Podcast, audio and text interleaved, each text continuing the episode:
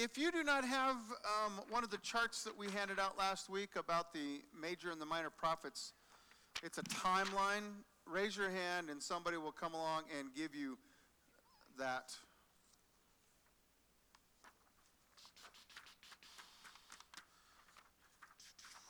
Mr. Stafford is on his way.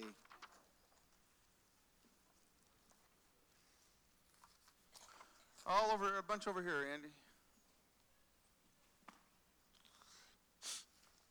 What this is, is uh, this will just help you identify um, when the prophets wrote what was going on. The top half is the prophets wrote to the nation of Israel. The bottom half is they wrote to the nation of Judah. You can see that many of them wrote during the same time period, so that kind of gives you a little bit of a feel of what is going on. This also happens to have the kings and the years in there.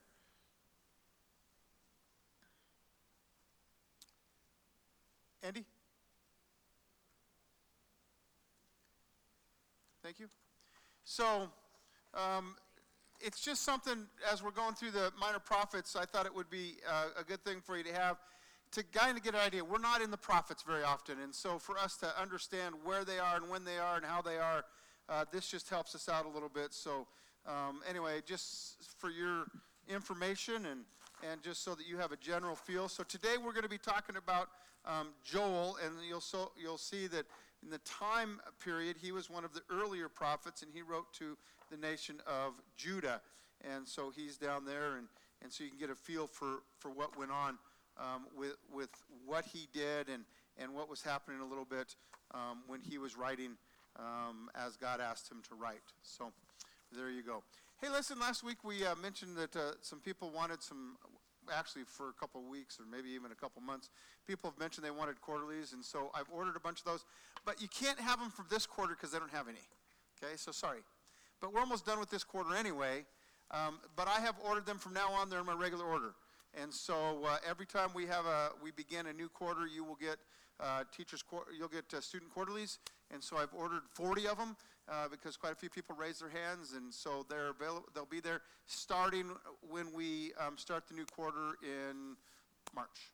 Okay. So until then, you just gotta just sit there in the dark and not have a clue what's going on until I tell you. All right. So you'll sit here and be taught. That's right. Instead of reading ahead of time. I like that. All right. Anyway, so I did take care of that, but as I said, um, uh, they don't have any left for this particular quarter, and uh, so um, and we're behind a quarter. That's one of the reasons why this isn't current with the Gospel Project. We're behind um, three months, so that's the reason why they're out of them already. All right. Let's pray and we'll begin our class. Father, thank you for our time together this morning. Thank you for your love in our lives, your grace, your faithfulness, your compassion. And Lord, as we as we've gathered together again this morning to be with your people another time in this event, we know that we are privileged because of that. We know that it is special and it is unique that we are able to do that. We thank you that we have that freedom in this country. And Lord, we just pray that you would uh, just uh, remind us and that you would convict us of understanding that, that this is a special thing we're doing today. And not to take it for granted, but to, we ask you, the Spirit of God, to work in our lives that we would get the most out of what is before us today. And that you would accomplish some great things in our hearts and in our lives. We pray that for the students throughout this building. And we pray, Lord, for the, um, the teachers, that you would fill them, give them wisdom. And the Lord, that this would just be a really good day and that we would, we would understand what you're teaching us and understand a little bit more about who you are. And we pray this in Jesus' name. Amen. I want to remind you of a couple of things um, as you wander out in between church and Sunday school. Um, we have uh, the 2016 giving statements are in a box on the welcome counter. You can grab your giving statement for 2016. Also, sign up for the Valentine's banquet. There's a table in the foyer. Um, we encourage you all to do that. Uh, it'll be a wonderful, wonderful evening, and um, and so please sign up for the Valentine's banquet so that they know what's going on. Don't wait Do it today, all right? And say, hey, we'll be here. And, you know, obviously, it's a wonderful, wonderful evening. It's on a Saturday night. It starts at 5 o'clock. It'll be really good. Um, it's on the 18th. So grab your giving statement, sign up for that, and thank you very much for participating in those things. Um, we appreciate it. So we saw where Joel kind of fits in in our in our um, table there, and so you can have a general idea. If you turn in your Bibles to Joel and uh, get ready for what we're going to be doing today, let me read to you a little bit from the introduction and our summary statement about what's happening today. The land is going to be consumed before the very eyes of the people of Judah, and it's going to be consumed by locusts. The prophet Joel helps us to see that the locusts were more than an unfortunate circumstance. The swarming insects were the instrument of the judgment in the hand of God. As the people sat by and watched their land be consumed, the prophet Joel pointed the people not only to their own sin, but also to the fact that their current situation was only a shadow of the relentless judgment of God. But even more, here in the dark days of plague and famine, there was a hope of restoration. God reminded his people both then and now that the day of the Lord is both a day of judgment for his enemies and a day of vindication and redemption for those who have repented and trusted in him. One of the things that, that is important for us to understand as we walk with God and as we study God and we learn about God is that we always know that what we're seeing now and experiencing now is but a glimpse, right? It's just, it's but a glimpse. That there's more. There's more of His grace. There's more of His love. There's more, in fact, of His judgment. There's more of, of, of His compassion. There's more of His, of his mercy. There's more of His anger. That, that we just see a glimpse right now that we understand that, that we're just a, a small, small, small, small part of what has been going on and what will go on. That's an important thing for us to understand, I think, sometimes, because we can get, we can get consumed with the, the all consuming thing of why God? Why is this the thing? Well, understand that it's a part of the big thing. And Joel kind of reminds us of that, and we'll see that in a little while here. The summary of what we're going to talk about today is this is that Joel warned the people about the day of the Lord, a day in which God would judge his enemies, vindicate his people, and restore the world. In light of the coming judgment, Joel called the people of Judah to repentance. As believers who are already restored by God's Spirit, we are commissioned to call others to repentance and spread the good news that anyone who calls upon the name of the Lord will be saved. And, uh, you know, we need to be that voice for the world, and the world needs Jesus Christ. We, we need that. So, the first thing that we see is that God uh, calls the people to grieve over their sin. We have seen this idea and this theme before in the Old Testament. It is not a new thing. We'll be repeating some things that we've talked about before, but it is, it is an incredibly important lesson that we learn in our lives. Is that we come to grips with the fact that sin is an incredibly serious thing and we should grieve over our sin. That we just we just sometimes just go along. Yep, I did. I sinned, but let's just move along here now. We need to understand that grieving over our sin is an important thing. And uh, certainly Joel talks about that in this particular uh, book. So, be, beginning in chapter 1, it says this The word of the Lord that came to Joel, the son of Pethuel, Hear this, O elders, and listen, all inhabitants of the land. Has anything like this happened in your days or in your father's days? Tell your sons about it. And let your sons tell their sons and their sons the next generation. Locusts had come in and devoured the land, just devoured it. And, and you guys have lived in farm. You know what, what, what grasshoppers will do. Locusts were uh, uh, worse, and they can just devour. What the gnawing locust has left, the swarming locust has eaten. What the swarming locust has left, the creeping locust has eaten. And what the creeping locust has left, the stripping locust has eaten. Awake, drunkards, and weep and wail, all of you wine drinkers, on account of the sweet wine that is cut off from your mouth. For a nation has invaded my land, mighty and without number. Its teeth are the teeth of a lion, and it has the fangs of a lioness. It has made my vine a waste and my fig tree splinters. It has stripped them bare and cast them away. Their branches have become white. Wail like a virgin girded with sackcloth for the bridegroom of her youth. The grain offering and the drink offering are cut off from the house of the Lord. The priests mourn, the ministers of the Lord.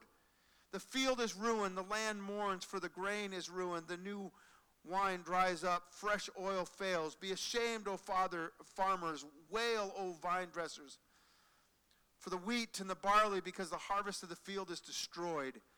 The vine dries up, and the fig tree fails, the pomegranate, the palm also, and the apple tree, and all the trees of the field dry up. Indeed, rejoicing dries up from the sons of men. Gird yourself with sackcloth and lament, O priest. Wail, O ministers of the altar. Come spend the night in sackcloth, O ministers of my God, for the grain offering and the drink offering are withheld from the house of your God. Consecrate a feast, proclaim a solemn assembly, gather the elders, all the inhabitants of the land, to the house of the Lord your God, and cry out to the Lord. One of the things that we learn from this particular passage of Scripture is that God is sovereign over even the insects, the small creatures that are called locusts in this particular passage. God is sovereign over everything. You know that. You understand that truth. That is something that you, you believe. Turn with me to Matthew chapter 6. Matthew chapter 6.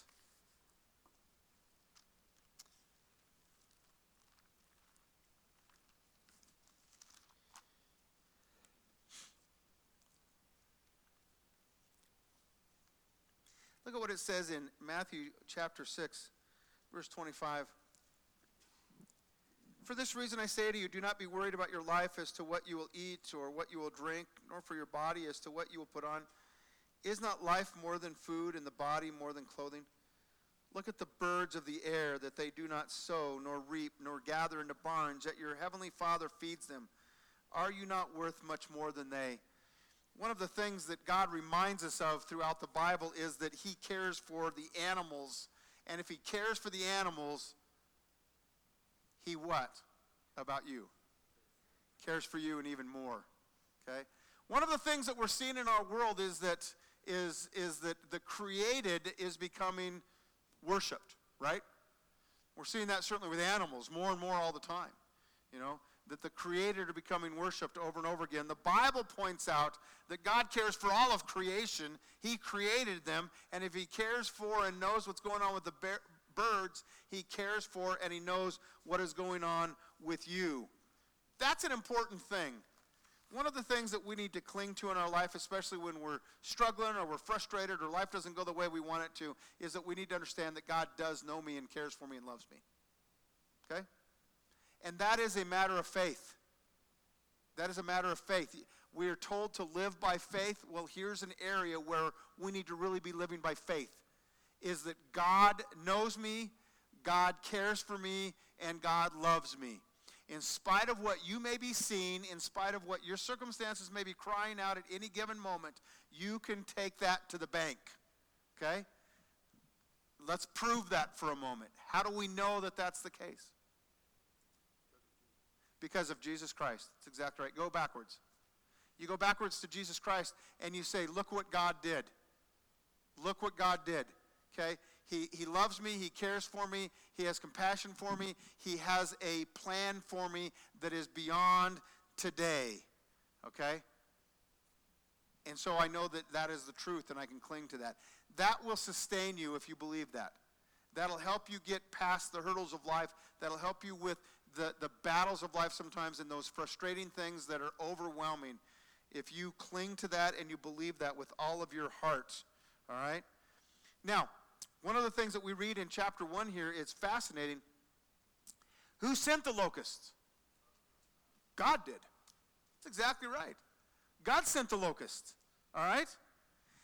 God is a force behind this terrible thing in the nation of Judah right now. God was the force. God was the one who said, I'm going to use this so that there's a wake up call in your life. I'm going to use this for you. And we need to talk about that for just a little while here. Because when things go on in our life, is it always a time when God is judging? No. The answer is no. You got to make sure you understand that. No. But as things happen in our lives, what should it always be for us? It should always be a time when we turn to God and we ask Him, Lord, are you teaching me something right now? Are you showing me something right now? Are you wanting to get my attention right now? Is my focus in the right place right now? Am I where I need to be right now? Lord, do I need to adjust some things in my life so that I don't have that as an idol and instead I am worshiping you as the only true and real God? The interesting thing about it is that, is that God may not be using those things as a judgment at all, but God uses all things to call us to look at Him. And when you look at Him in the midst of life, whether it's the troublesome things of life, whether it's the itty bitty little difficulties, whether it's the massive difficulties, there's a couple things that you should always see. You should always see the fact that God is God and I am seeing Him as God. I am not God and I am seeing me as who I am. And I am understanding that sin is an issue in my life and I am seeing that for what it's worth. Those are the things that should always be on our minds when circumstances, when things come into our life. Always those things should be on our minds. Where's my heart right now? Where's my attention right now? Okay? Did God bring that? Maybe, maybe not. But I can still understand that He's a sovereign God and He wants to use all things, all things, to get me to turn to Him. Lord, am I where I need to be? Am I listening like I need to be listening? Are my priorities out of whack? A- am, am, am I frustrated about life right now because you have attacked an idol of mine? Do I need to check my heart somewhere? See, all of life, all of life can constantly be used as an area for us to say, Am I where I need to be with God? Am I as close as I ought to be? Do I need to get rid of some things? Do I need to adjust some things? Do I need to change some things?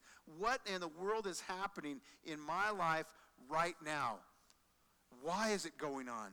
Am I is God teaching me something? Am I being disciplined for something?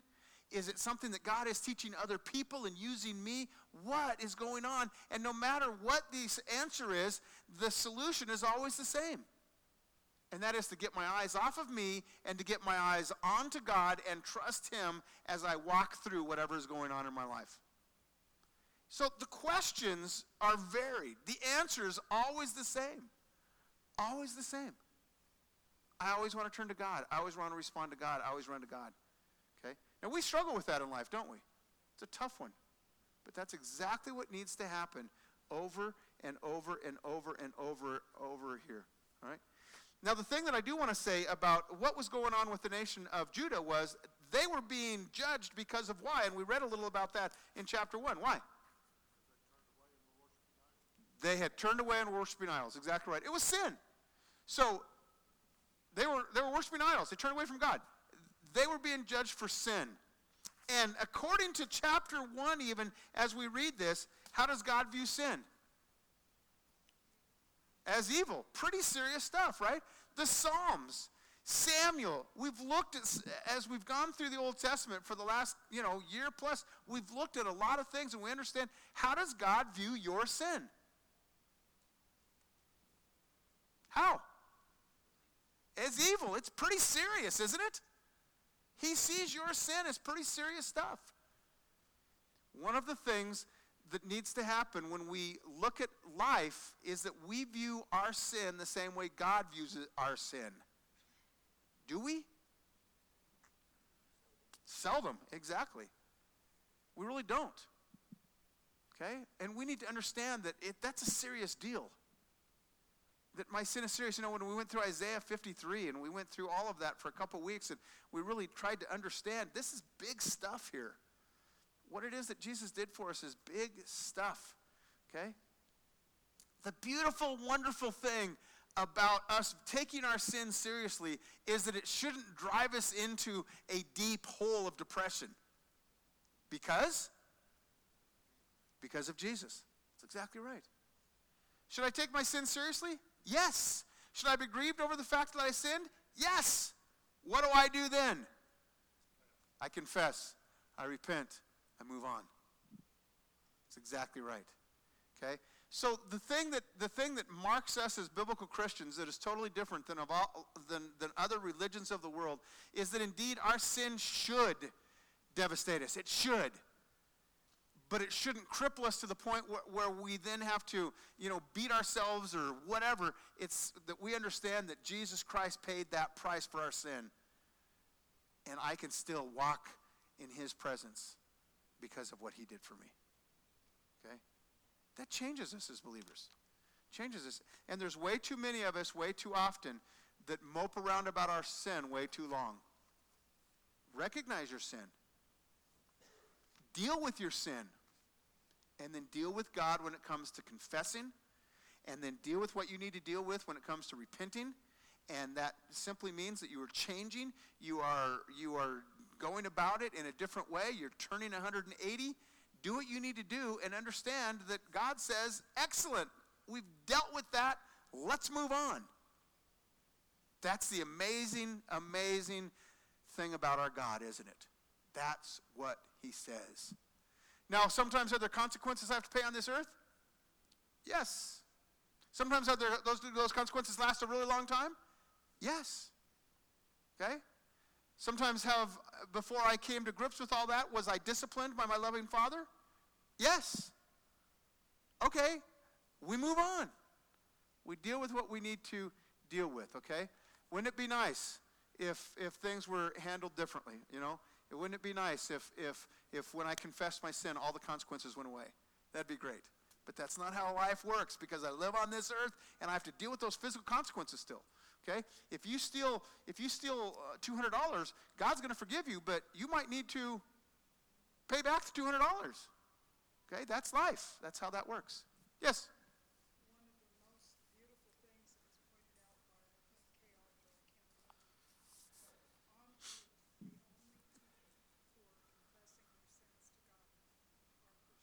Yep, that's true. The only people on earth who are confessing their sins to God are Christians. Yep, that's exactly right. It, and that is true. That is true. There is a huge difference, our quarterly points out, between grieving over the effects of our sin and grieving over sin itself. Okay? Are we, are we sorry we took the cookie or are we sorry we got caught taking the cookie? Generally speaking, we are sorry we got caught. We really are. Okay? We as, we as biblical believers need to come to grips with the fact that there's a difference between grieving over the fact that we got caught versus grieving over the sin. God wants us to grieve over the sin, okay? All right? And our quarterly says this, and it was, it, it, they put it so well. Let me read the whole paragraph. In the end, though, it says there's a difference between grieving over the effects of our sin and over sin itself. The former is meant to move us to the latter, where our greatest grief over our sin is not because of what it's done to our lives, but because of what it's done to the heart and the glory of God. You know why I should care about my sin? Because I did it against God. What is it that David said? With all of that stuff that went on with Bathsheba in Psalm 51 Against you and you alone have I sinned and done this evil in your sight. I grieve over that, God. Well, he had affected a lot of people, but his grieving was over the fact that he did this against God against God.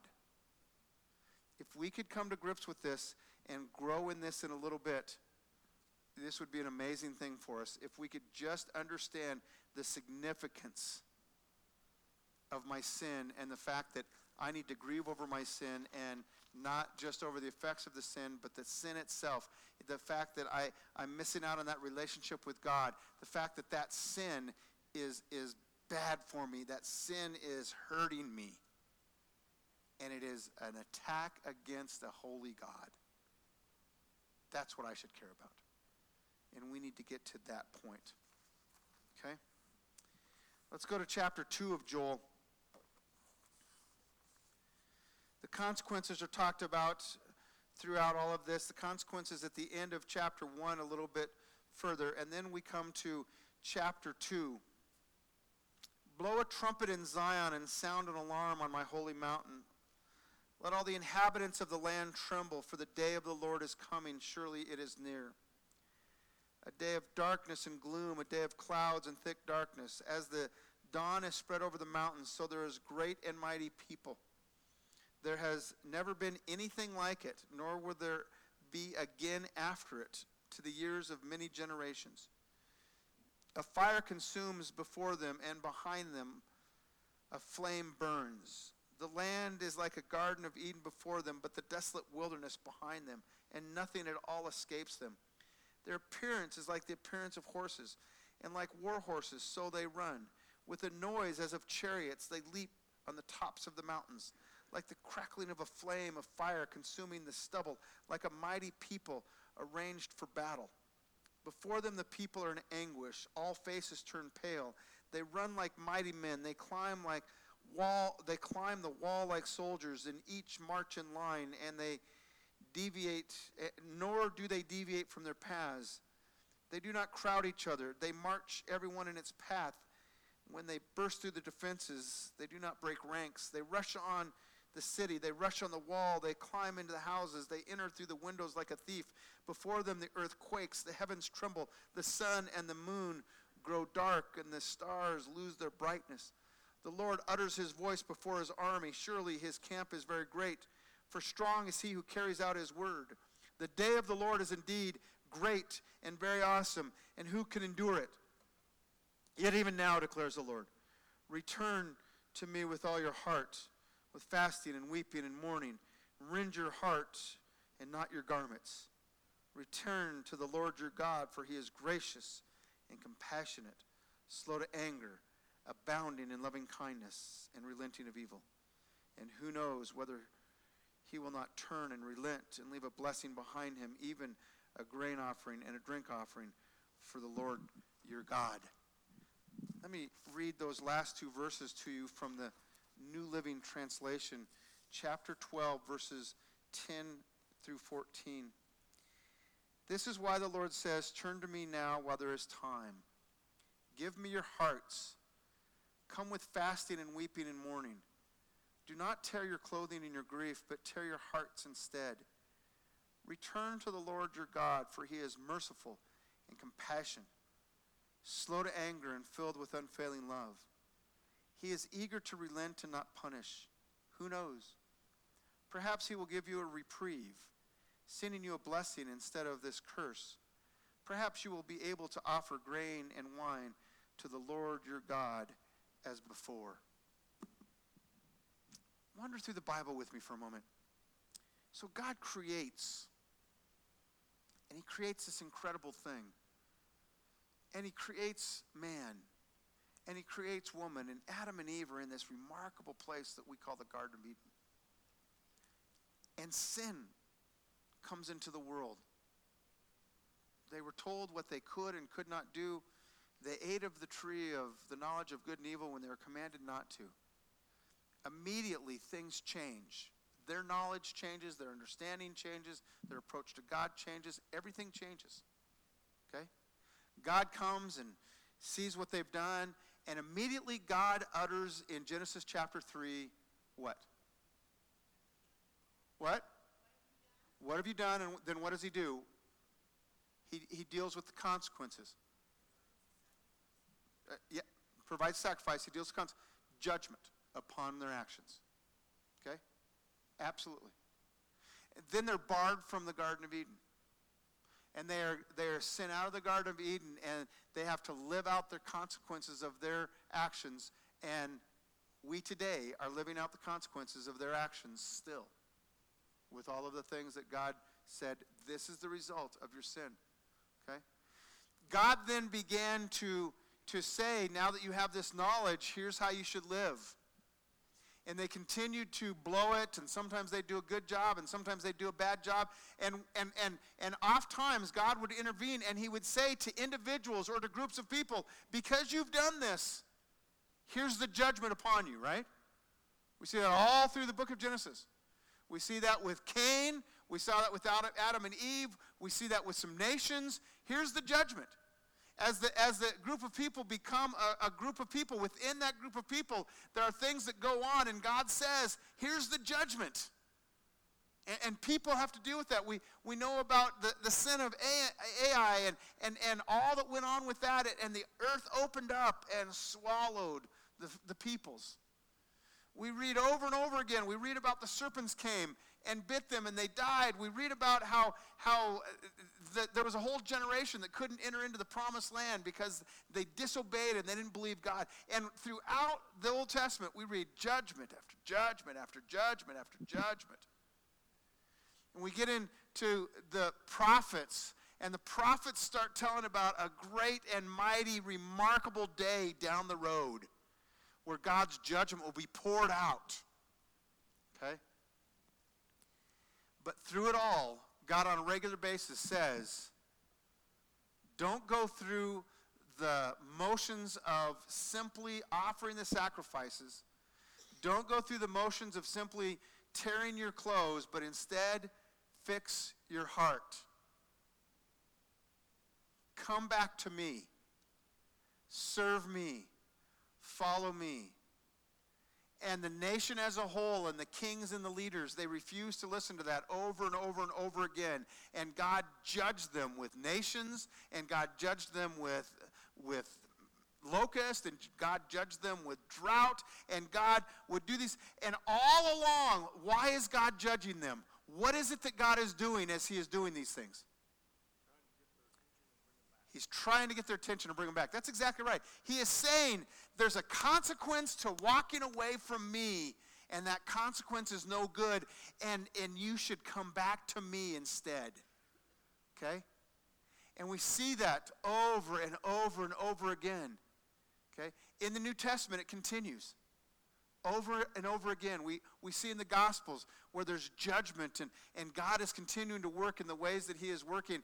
And then all of a sudden, we have what Jesus Christ did on the cross. Okay? And we, we are introduced into that great term called propitiation, where God's wrath was satisfied in Jesus, right? And yet, God continues to every once in a while say, You're not really paying attention we think of Ananias and Sapphira, right? That they lied to God and they were, they were immediately killed. And God said, You're not really paying attention. There is a judgment to be paid. Okay? There is a price for sin. But Jesus Christ, of course, paid the big one. Okay? Which is the wages of sin is death. He paid the big one. And we read all that. And then in the New Testament and in, in the Gospels, Jesus Christ introduces this to this thing that we read about that is expanded in a book called Revelation. And that is what? What is Revelation all about? God's judgment upon what? Uh, say again. The earth and the nations, the unbelievers. And it is God's calling out to the unbelievers one last time what? Repent. Come back. You read Revelation, you need to understand that all of God's judgments, everything that He's doing throughout the entire Bible, as you read about it from Genesis 3 all the way through Revelation, when there's judgment, God is saying, This is what happens when you walk away from me, but I am doing this so that you will stop. You'll look at me, you'll turn to me, you'll come back to me, you'll worship me. Okay? That's what it's about over and over again. All right? Over and over and over again. That's what it is. God uses those things in our lives constantly to say, Come back to me. Come back to me. Over and over again. He's doing this with these guys and he does it with us on a regular basis. And these words in 12, 13, and 14 are just incredible words. Return to me with your heart, with fasting and weeping and mourning. Tear your heart and not your garments. Don't go through the motions. Come back to me. Return to the Lord your God. Why? Well, he's gracious and compassionate and slow to anger, abounding in in loving kindness and relenting of evil. We saw that last week when, when, when that great city of Nineveh, when they, when they turned their hearts toward God, what did he do? He relented. He said, I'm not going to destroy them. By the way, as you continue to read through the Old Testament and you came to the book of Nahum, do you know what Nahum's all about? It's the destruction of Nineveh because the people did not continue to be where they needed to be. God says, Come back. Because in 14 it says, Who knows whether he will turn and relent and have a blessing behind him, and you'll be able to once again offer these to your Lord and your God and to worship him. The really amazing thing is that God is a God of great love and compassion and grace and mercy. And he says, I want you to be where you need to be. Come back to me. Come back to me. And whether that thing that is going on in your life is a direct thing from God to you about where you are, or whether that thing in life is partly because you live in a Genesis 3 world, or there's a whole bunch of other reasons that thing could be going on, the question needs to always be asked Is God using this to get my attention? And almost always the answer is yes. He wants your attention. He wants your heart. And that's what Joel is all about, and that's what the entire scope of the Bible is all about, in effect. I want you. I want you. And you've seen my judgments. You've seen them in the past. I've told you what my judgments are going to be in the future. You've seen some of them in your own lives today. You've lived through some of them. Come back to me. I'll tell you one of the things that, that I don't know if we want to call it a judgment or not. I suppose it works just fine. When you sin, what goes on inside of you? Guilt is one. What else? Conviction is one. What else? Your heart's turned away from God, and what's the result of that? No fellowship, separation. What's the result of those things, though? I have remorse. What else do I have? No peace. In fact, I have sometimes a war. Is that the judgment of God? Maybe. We could call it that. We put it in that category. The bottom line is when you sin, is there a consequence and is there something that's going on that is not pleasant? Yes, there is. Eh, go ahead. Never. Holy Spirit doesn't let you out. You're not unsaved, certainly. And He's doing that so that you will come to grips with that's a lousy way to live. I should do it a different way, right? That's the reason why He does that. Why is it that you have that angst in your being when you sin? so that God will say, hey, fix this thing. And why do you have that peace in your heart when you're where you need to be? so that you will say, This is where I ought to stay. This is where I ought to live. Okay? God is constantly doing that in your life as a believer, and He is constantly, regularly doing that in this world with unbelievers. Okay? One of the lessons of life, and we read this in the Gospels, one of the lessons of life is that when things happen and crises and tragedies go on, and it was in the Gospels when they said that tower fell and all those people died. What's the story? And, and, and, and they talk about the fact that those people were, were, were murdered and they were killed and their blood was mingled with the sacrifices by Herod. And, and Lord, what's the deal with that? And he said, you know what? What happened to those people is they died. And, and a lot of those people died without knowing me. And the same thing's going to happen to you unless you fix your heart. Fix your heart. That's what he was about constantly is fix your heart. We need to fix our heart. Now, the cool thing about the Old Testament, and especially Joel, is turn to verse 18 of chapter 2.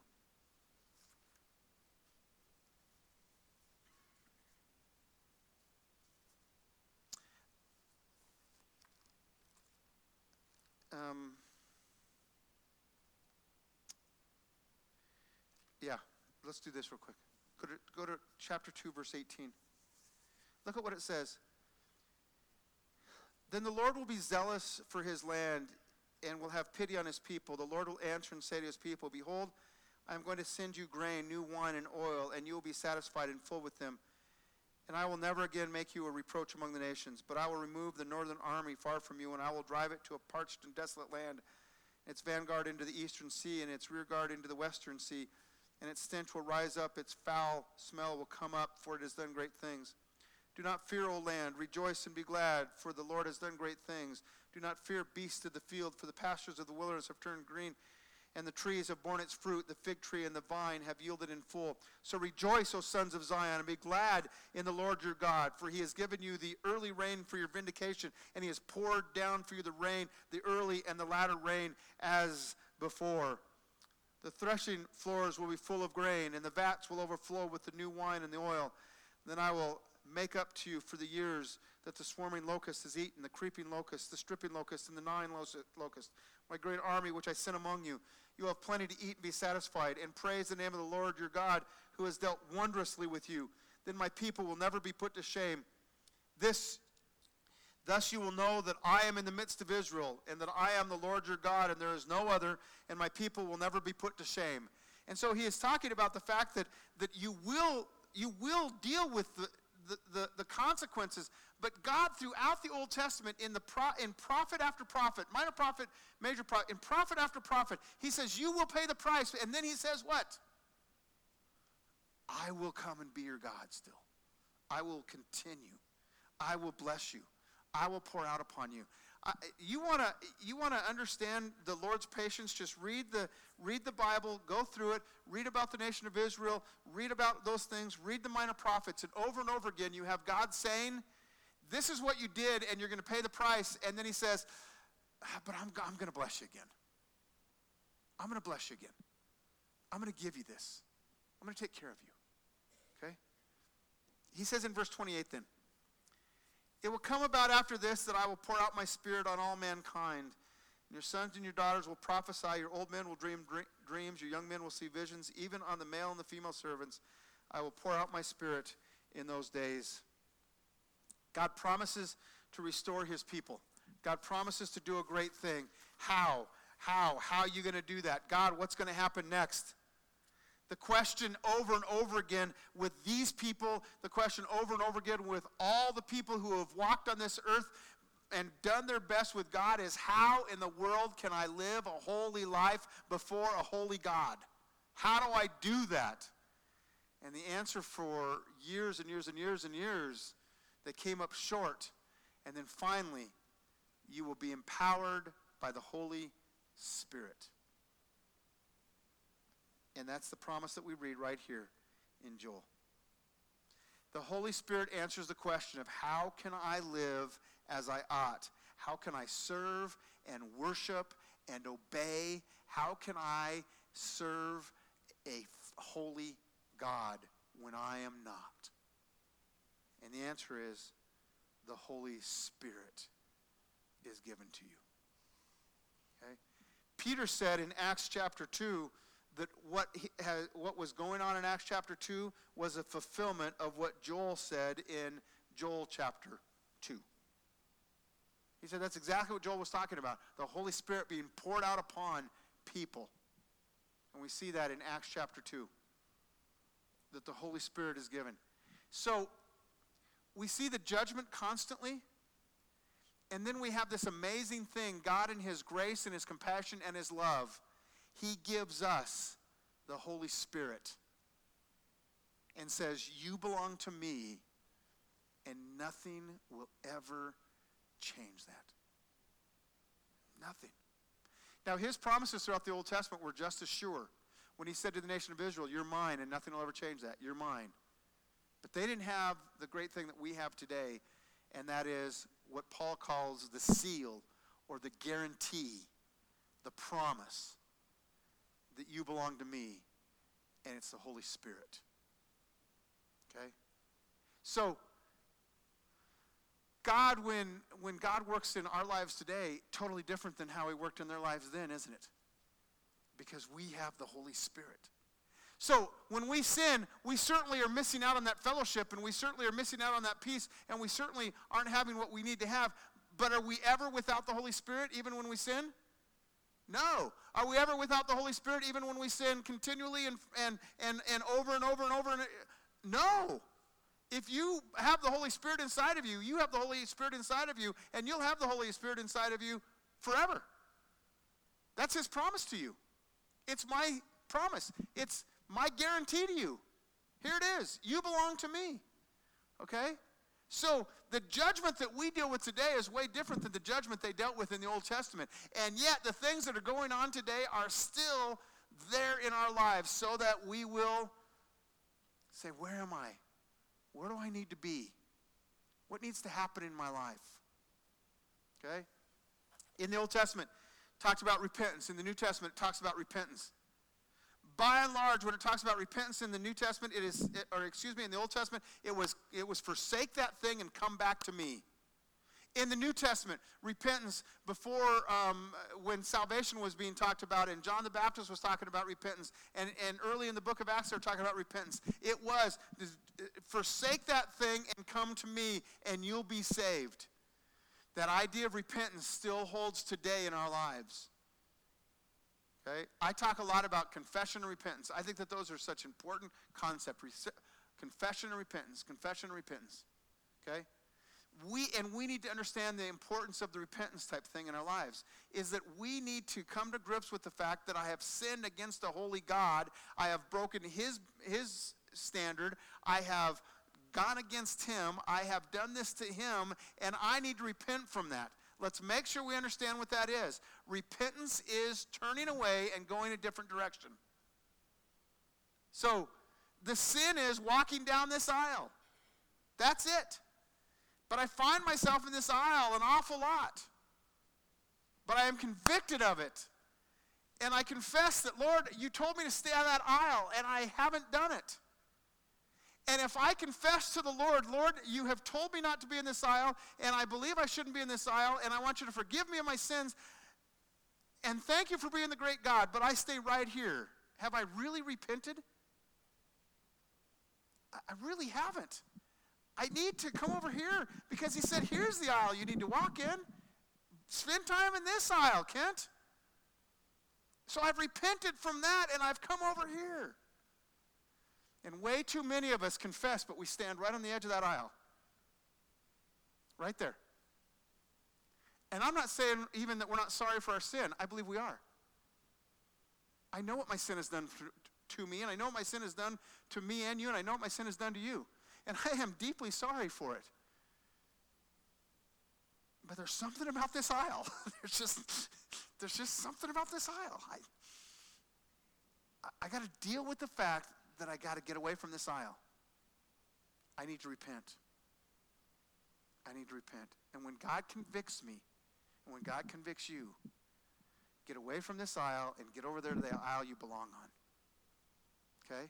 Confess and repent that we might find the peace of God, that we might find great joy in living with Jesus because I'm hanging out in the right aisle now. It's a, it's a really good place to be. I have said no to flesh. I've said no to sin. I've said no to desire. I've walked away from some things that are part of my life.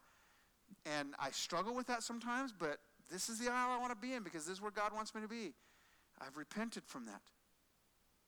I've walked away from it. I've turned around. I've gone a different direction. Okay? This is what we need to do, and this is what God called the Old Testament folks to do repent. Do you think, you know, when he said, tear your hearts and not your clothes, that's what he meant? Repent. Do you think it was enough for them to leave their idols in their homes and go to the, go to the, go to the altar and worship? Had they repented? No. Destroy those things. Now you're where you need to be. This is what God wants for us. And we all know that because we've lived that life, haven't we? Every one of us. We know exactly what I mean here. What is it that God is challenging you to do? What is it that God is calling you to do? What is it that God is convicting you about? What is it that God is is is doing in your life that that you will that you need to take some action on? What is it? Confession and repentance. by the power of the Holy Spirit. Man, that's a pretty good deal. Father, thanks for our time together this morning. We thank you for the Old Testament and for the lessons that it gives us. And we thank you that although your judgment is still real today, it is different because of Jesus Christ and because of the Holy Spirit. And yet we know that you have laid out for us the incredible day of the Lord and what will happen as you call the nations back to yourself. We know that we will see and we continue to see a lot of judgment. Lord, open up our eyes that we might see it in our lives. And open up our mouths that we might talk about Jesus Christ, who gives us eternal life to those that experience some of those things. Thank you for being compassionate and kind and loving and the God that you are in our lives. Work in our lives. Cause us to confess and repent for your glory and certainly for our good. We pray this in Jesus' name.